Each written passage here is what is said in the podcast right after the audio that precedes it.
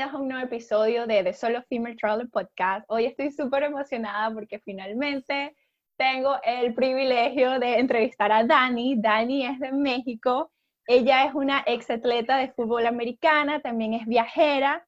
¿Y cómo encontré a Dani? Bueno, Dani estuvo participando en un concurso en el cual yo participé, pero yo ni siquiera pasé la primera ronda. Y Dani fue una de las 35 escogidas a nivel mundial, mundial para viajar por el mundo y documentar su experiencia.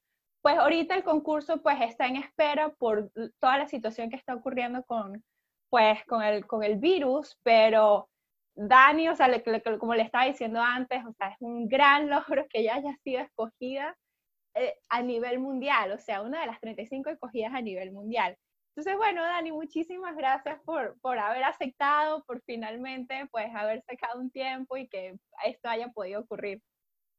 No, muchísimas gracias a ti por la invitación, más que nada. Y este, y bueno, por la oportunidad, ¿no? De estar aquí, que me hayas visto, que me hayas notado por ahí en los videos. no, no, de nada. Entonces, pues, estaba, o sea, sé que te encanta viajar tanto como a mí y eres latina y pues hasta tienes un mapa atrás que te mandé una foto hace ratito que es el que yo también tengo. Y te quería preguntar así como que, ¿qué, qué es lo que más te, te gusta de viajar? Lo que más me gusta de viajar es más que nada conocer la cultura, pero no, no es el típico de voy a viajar, conozco el país y veo la cultura, no es experimentarla, ¿no? O sea, realmente involucrarte, que de hecho lo dije en mi video, es involucrarte con la gente, o sea, a mí me gusta mucho conocer locales y así literalmente decirles a los locales, oigan, ¿qué me recomiendan? ¿Puedo ir con ustedes? Así de que casi, casi, obviamente hay que tener sus cuidados, o sea, no, no va a ser con la primera persona que, que ves y todo, pero sí me gusta mucho así como que meterme mucho en lo, en lo local, ¿no? Hacer las cosas locales, porque de eso se trata, o sea, no es nada más viajar y ver y así como de, ah, mira, ya conocí la cultura, pero nada más la vi, o sea, es vivirla. Eso es lo que a mí me encanta. Claro, no, exacto. Es que bueno, a mí yo también hago, trato de hacer lo mismo porque es como que así es como llegas a conocer realmente un lugar y es como que en vez, yo por lo menos, por lo menos cuando estaba en México siempre voy a los mercados. Em, sí. sí. A mí me parece que y, siempre es como que el restaurante de la abuelita, de que una abuelita en una casa es como que ahí puedes eh, em, encontrar el verdadero sazón mexicano o tradicional. Definitivamente es lo que yo siempre recomiendo a gente que llega, que sé que va a venir, o sea, tengo amigos en todo el mundo realmente, o sea, casi todo el mundo, y me dicen, oye, voy a ir a México, que no sé qué, a Mérida incluso, ¿no? Aquí donde vivo, y me recomiendan lugares, oye, vi este lugar en, en Google, que no sé qué, y le dije, siempre les digo así como que no, o sea, realmente no, vete a un lugar que veas así hasta con el letrero rojo de Coca-Cola y el nombre, o sea, prácticamente esos lugares son los que son ricos, son los del sazón, o sea, el puesto que veas chiquito va a ser mucho más rico que un restaurante de alta gama, o sea, bueno, obviamente hay muy ricos, claro, pero nada como el, el sazón que tiene la persona que lo hace pues, con pasión, ¿no? Que lo hace para satisfacer, o sea, realmente siento que los restaurantes ya muy conocidos ya no lo hacen con esa pasión, o sea, lo hacen nada más así, vender, vender. Sí. Entonces, siempre es en puestitos. Sí, no, no, no, no, sí te entiendo. Pues obviamente, pues sí, los restaurantes pues costosos de alta gama, pues sí, son, ricos, más gourmet, eh, otra experiencia, pero, pero sí, si quieres como incursionar en, en la cocina local y tradicional, sí, por lo menos una vez, no te conté, una vez estuve en Hidalgo, eh, estábamos de regreso de las grutas de Tolantongo y nos paramos en un restaurante que era un restaurante en medio de la nada con el cartel de Coca-Cola y, era, era el restaurante de una abuelita y, o sea, la abuelita nos cocinó lo que quisimos, se tomó foto con nosotras, nos daba abrazos y yo decía así como que, Dios mío, o sea, esto es como que la comida es como que lo menos importante aquí fue todo el cariño que nos brindó esa abuelita en ese restaurante. Claro, de experiencia, ¿no? De, estar ahí con... Es, lo que te digo, de estar con un local, cómo te tratan, la calidez, de la, de la cultura, o sea, porque realmente el mexicano es muy cálido, entonces es eso, vivirlo. Sí. ¿Y, y qué otros, qué continentes has visitado cuando, cuando has viajado? Eh, ¿Qué continentes? He ido, bueno, pues obviamente América, he ido a Europa ya, ya fui a África, Asia también ya fui, solo me falta Oceanía y Antártica. Ok. realmente solo me falta Oceanía. Ok, ok, bueno, pronto, pronto. Y, y cuando visitaste por lo menos esos eh, continentes, vamos a decir por lo menos este, África o Asia o, o, hasta la misma Europa, así como, como latina, que fue así como algo que te hizo como un choque cultural, como que, ah, ¿qué es esto? Sí, definitivamente, por ejemplo, en la India, bueno, es todavía, no es como que prohibido, pero sí es mal visto el usar los shortcitos y todo, entonces yo siempre traía mi bermuda prácticamente o pantalón, y yo había llevado varios shorts, o sea, porque yo realmente no sabía no investigué. Error ahí. Ah. Siempre investigar sobre un lugar antes. Entonces, llevo mis shorts y todo, y obviamente llega un momento en el viaje que tu ropa está sucia, solo me quedan los shorts. Me tuve que poner, bueno, los eh, tipo el sari. Realmente no usé el sari como para salir a pasear, pero sí me compré uno para taparme y usarlo como si fuera faldita encima del short. O sea, sí, este, el shock es así como no sabes ni qué ponerte, ni qué usar, ni qué está mal, ni qué está bien, entonces siempre por eso mejor investigar. Eso me enseñó, ese viaje a la India me enseñó a investigar antes, porque antes yo no lo hacía. Oh, sí, chama, y creo que realmente es como que saber como que cuáles son esos, sí, sí, o sea, saber qué es, qué es bien visto y no es bien visto en, en la cultura del país al que vas a visitar. Y vas cuando Sí, otro continente por allá en, Asia. Para mí Asia fue como todo un choque en todos los sentidos y es como que, y también me enseñó eso, a eso mismo, a, investigar y porque también me ha pasado de que andaba en shorts y me tenía que poner como el, el, sari, pues que es como una especie de tela y, y cubrirme las piernas. Ajá, las piernas, el pelo incluso también, este, obviamente llega un momento también en el viaje que te lo pones y dices, no, es que me lo quiero poner ya como las personas de aquí, porque nada me lo pongo encima y se ve horrible, quiero verme como ellas.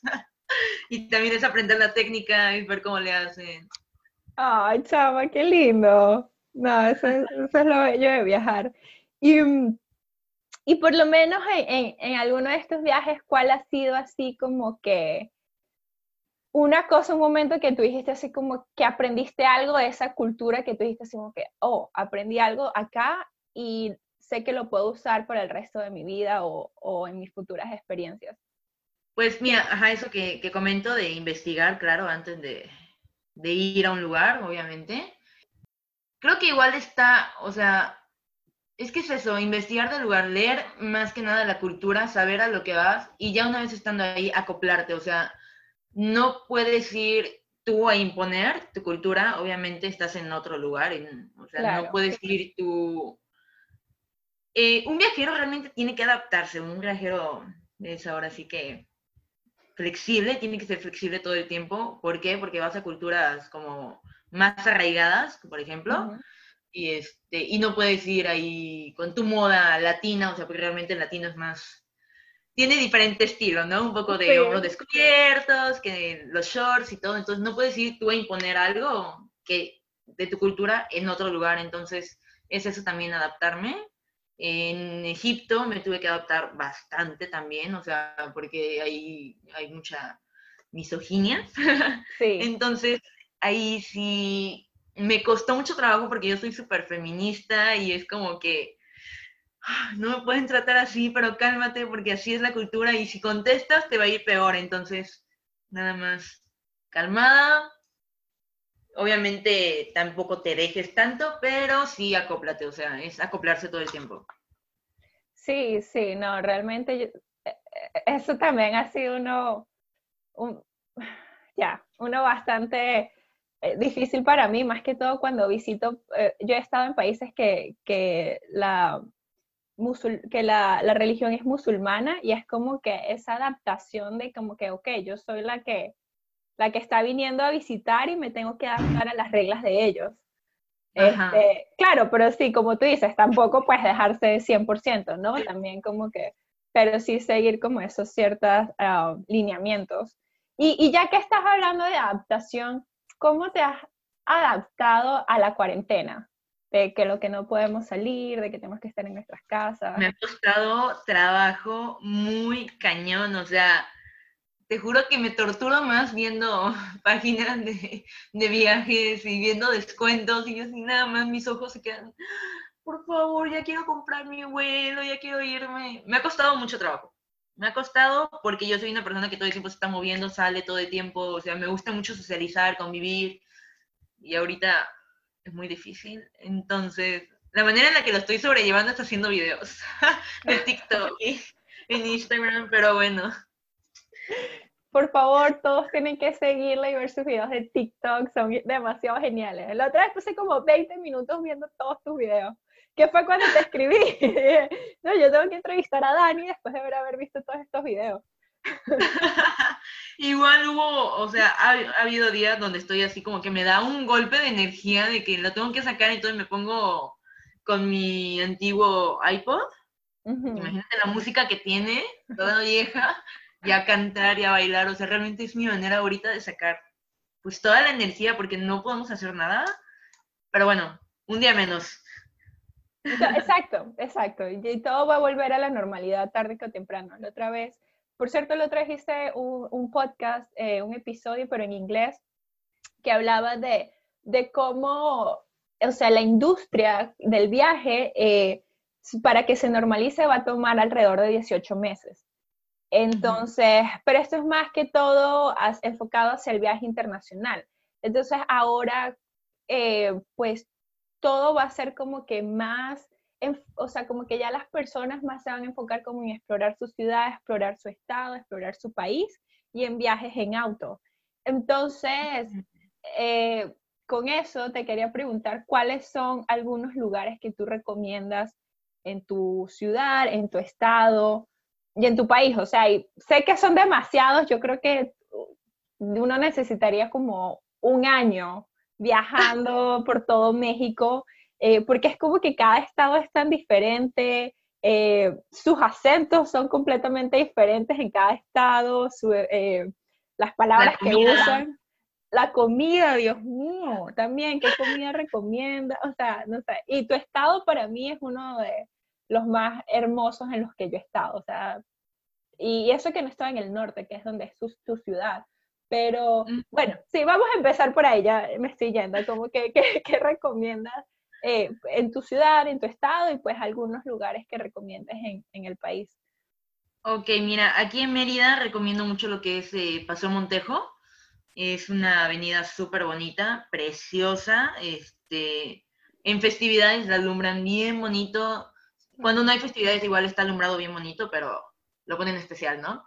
Este, ir a las casonas, las, las haciendas, es este, algo que tienen que visitar sí porque sí, o sea, por ejemplo, Hacienda Sotuta de Peón, es muy bonita, Hacienda Tella, que es donde solían vivir antes los, la gente de poder, ¿no? Y la verdad, eh, ver la industria nequenera es muy, este, muy importante conocerlo aquí en Yucatán, es muy, muy interesante, porque igual, acuérdate, eh, ah, bueno, no eres de México, perdón, este, tenemos eh, en los libros de texto de, de primaria, de historia, este, este, leíamos mucho de una tienda de rayas, ¿no? Que es donde mm. todos los trabajadores de las, eh, de las haciendas este, compraban.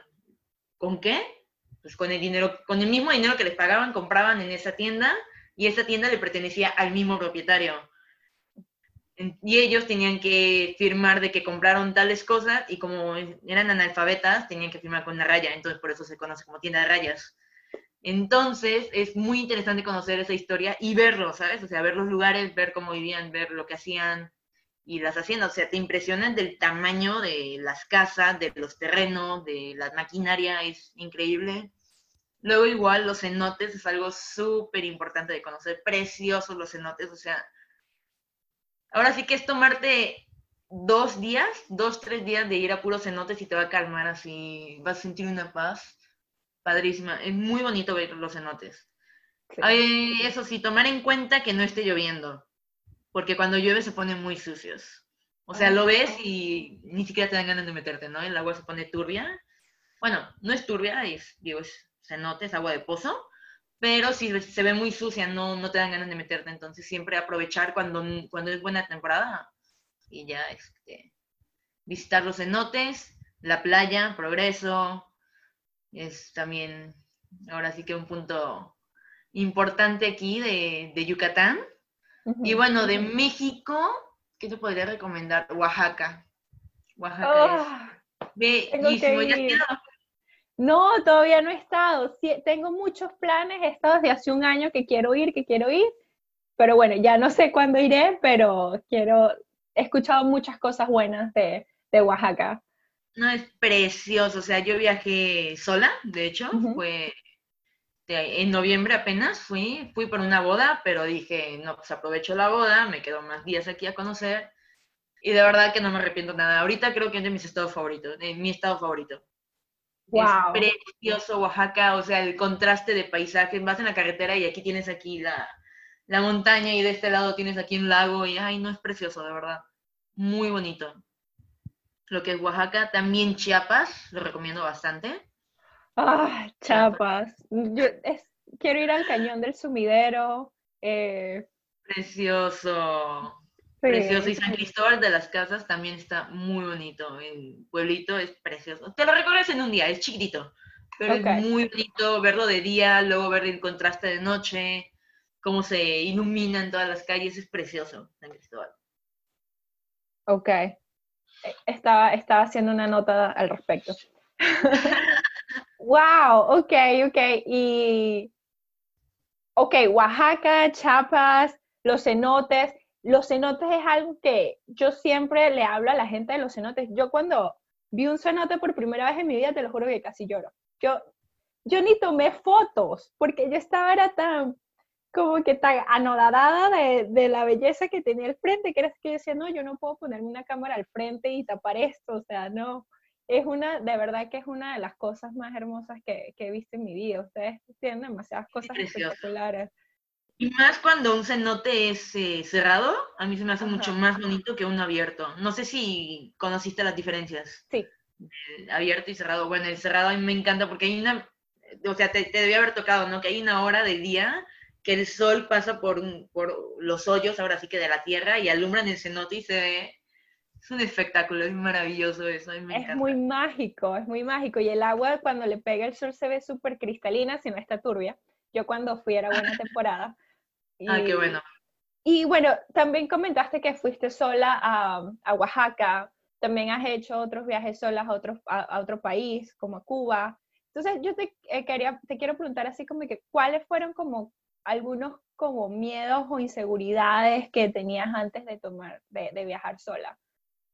Pues bueno, mmm, Sería similar el caso, o sea, cómo me sentí en ambos viajes, para Oaxaca y para Cuba, porque realmente, eh, pues bueno, la cultura de los hombres es, ya sabemos, ¿no? O sea, en Cuba se te avientan casi casi y Oaxaca, pues bueno, el mexicano la verdad no es una, no es un, no suele ser una persona muy educada en mm. cuestión de hombres, o sea, suelen ser... Eh, siempre lanzan piropos y no suelen ser decentes. Entonces, sí da miedo. Yo sí tenía mucho miedo en Oaxaca porque también es conocido como, por tener un poco de inseguridad si te metes en algunos barrios que no debes.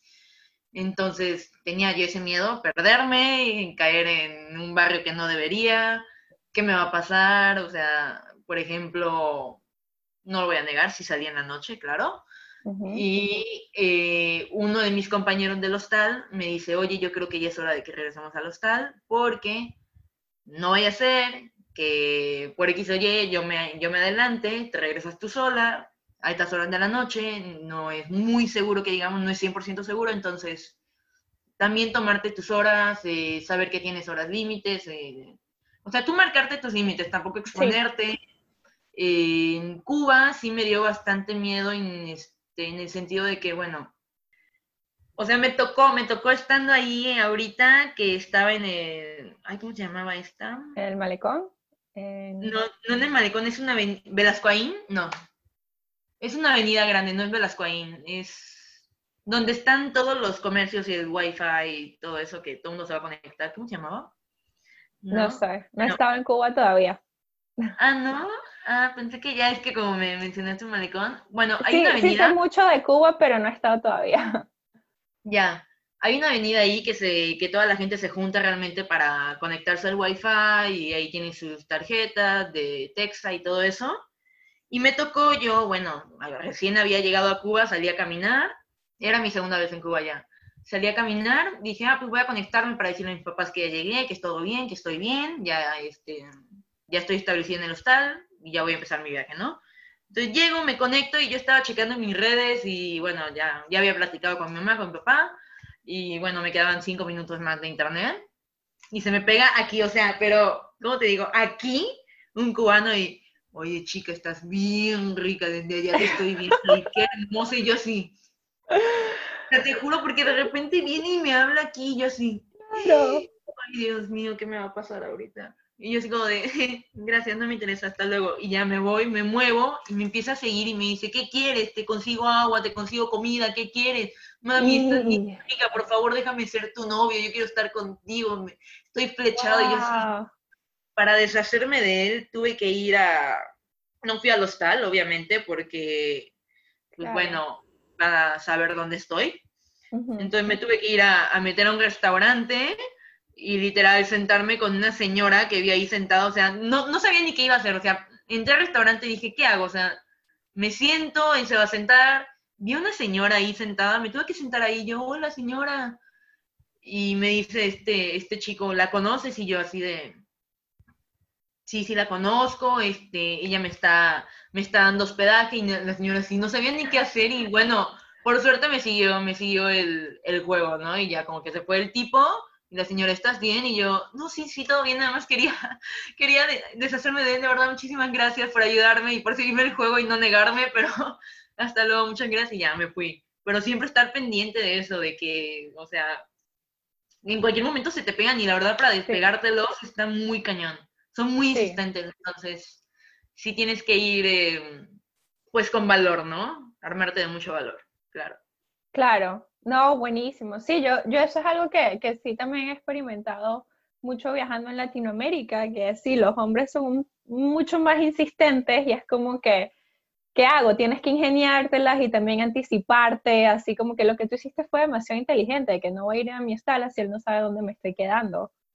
Sí, no, siempre, eso es lo que mucha gente cuando me pregunta, muchas chicas cuando me preguntan qué es lo que tengo que hacer si quiero viajar sola, y yo siempre anticipate a todo y está pendiente de, siempre como que tengo una estrategia en mente de, qué vas a hacer para deshacerte de alguna situación o salir de alguna situación o, o de... Claro, tanto no ponerte, o sea, tanto no exponerte tanto y en caso de...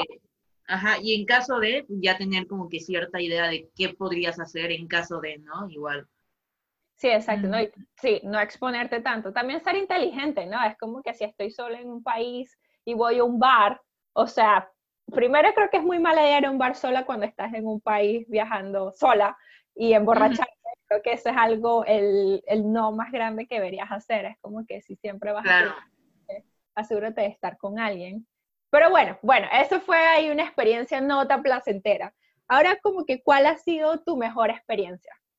La verdad, mi mejor experiencia fue igual esta última ahorita en Cuba. Es que es como que la más reciente que tengo. Sí, ok. Y fue, eh, bueno, en el hostal que me quedé, la verdad me encanta hacer amigos en los hostales. Mm. Y hubo un momento en que todos así juntos, como que nos unimos y bueno, ¿qué hacemos? No, pues vámonos para acá, para el malecón y conocer, ¿no? O sea, diferentes culturas, diferentes nacionalidades, todos juntos, conociendo, la verdad es algo que a mí me gusta mucho. Es como que convivir con diferentes eh, tipos de ideas y luego, aparte, ir a socializar ahora sí, porque en el malecón se va a socializar, ¿no? Y en Cuba, a socializar con el local es algo padrísimo, la verdad a mí me encanta.